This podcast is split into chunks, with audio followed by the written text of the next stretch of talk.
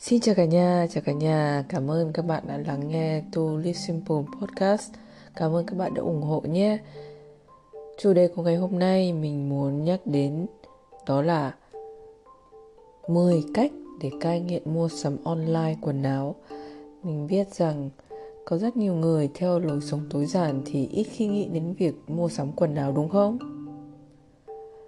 Nhưng cũng có rất nhiều bạn đang theo đuổi lối sống tối giản và đang gặp khó khăn trong việc giảm đi, hay là có thể nói rằng là cai nghiện, cách để cai nghiện mua sắm, giảm đi cái lượng mua sắm hàng ngày hay là hàng tuần, hàng tháng. Hôm nay thì mình muốn bật mí cho các bạn một vài kinh nghiệm, kinh nghiệm của bạn riêng bản thân mình thôi nhé. Mong các bạn hãy lắng nghe. Từ khi mà mình biết đến lối sống tối giản ý, thì mình cũng có đọc và tham khảo, tìm kiếm nguồn cảm hứng từ những người đi trước này.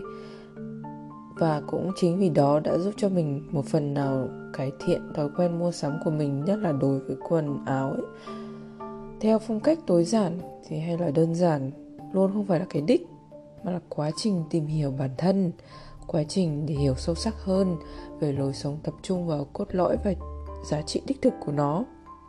Con đường phía trước mình có thể nói là còn rất dài. Mình cứ từ từ tiếp thu, từ từ để phong cách sống này hình thành rõ rệt hơn qua lối sống hàng ngày. Sự thay đổi không phải là ngày một, ngày hai đâu các bạn ạ. Cũng như cách thưởng thức rượu vang vậy, rượu càng để lâu càng ngấm, càng ngon. Để mình giới thiệu một vài cách dựa trên kinh nghiệm bản thân của mình, bạn cũng có thể đọc thêm các bài viết trước đây của mình, như là cách khắc phục cơn nghiện mua sắm qua trang blog tourismple chấm com. Và bây giờ thì mình sẽ giới thiệu với các bạn mười cách cai nghiện mua sắm online, nhất là quần áo. Cách thứ nhất, bạn hãy tắt quảng cáo hoặc tua đi các đoạn quảng cáo mỗi khi xem phim, ca nhạc, show truyền hình, ti vi hay YouTube. Cách thứ hai, tắt theo dõi trang bán hàng trực tuyến, live streaming, không nhận bất cứ thông báo nào trên mạng xã hội cả. Hãy tắt đi notification, rất dễ bạn bị tác động đấy.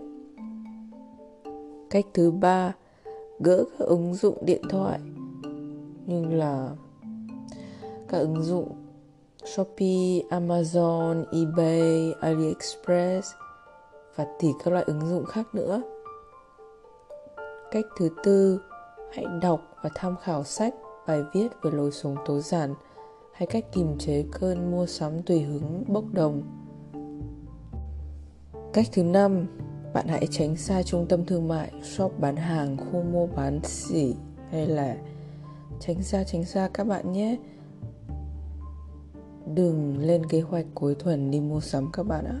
Còn rất rất là nhiều cách để chúng ta có thể bỏ cái thời gian rảnh này, chẳng hạn như là tập thể dục, đi xe đạp, nghe nhạc, đọc sách, nấu, nấu nướng, nấu ăn, xem các chương trình show trường, truyền hình trực thực tế chẳng hạn. Cách thứ sáu, lên kế hoạch mua sắm như đặt và trả lời các câu hỏi sau. Tại sao lại phải mua món đồ này? Nó dùng được bao lâu? Cho những công việc như thế nào? Có lợi ích gì? Có thể thay thế bằng một món đồ khác trong nhà không? Có chỗ để cất giữ nó không? Ừ, bạn cứ nhìn lại tủ quần áo của mình đi, nhìn lại kho, nhìn lại những nơi, những góc cách trong nhà xem bạn còn chỗ để giữ nó không. Có thể mua lại đồ cũ, recycling, có thể mượn ai đó, hay có thể tự làm kiểu như là đê i y, do it yourself. Cách tiếp theo là cách thứ bảy. Trong vòng một tuần cho đến một vài tháng sau, bạn vẫn nghĩ đến nó. Có thể bạn nên cân nhắc lại một vài lần nữa với cái nhìn khác. Nhiều khi món đồ có nhu cầu mua chỉ trong một giai đoạn hay thời khắc bốc đồng thôi. Cách thứ tám đó là tránh theo dõi mạng xã hội để so bì hơn thua với thiên hạ.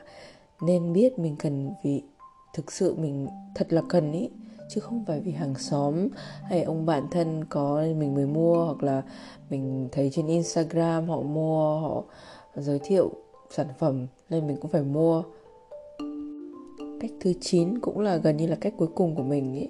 Mình nghĩ đó là review, đọc kỹ review ở trên mạng, tìm hiểu, nghiên cứu món đồ mình mua như xuất xứ, nơi sản xuất, nguyên liệu, giá cả, bao bì, thành phần, có tốt cho môi trường hay không, có độc hại cho sức khỏe hay không, tránh kiểu tiền mất tật mang bạn ạ. Nói chung là bạn cứ đọc kỹ những cái bình luận trên mạng xã hội về món đồ hay sản phẩm này, nhiều lúc bạn tìm ra được một vài cái điểm xấu, những cái có thể là cũng tìm ra được nhiều ưu điểm, nhưng nếu đâu bạn tìm ra một nhược điểm thì bạn cảm thấy nhụt chí và bạn không muốn mua nữa. Cách cuối cùng, cách thứ mười, đó là tránh online chỉ để giết thời gian, giảm stress hay cho đỡ buồn.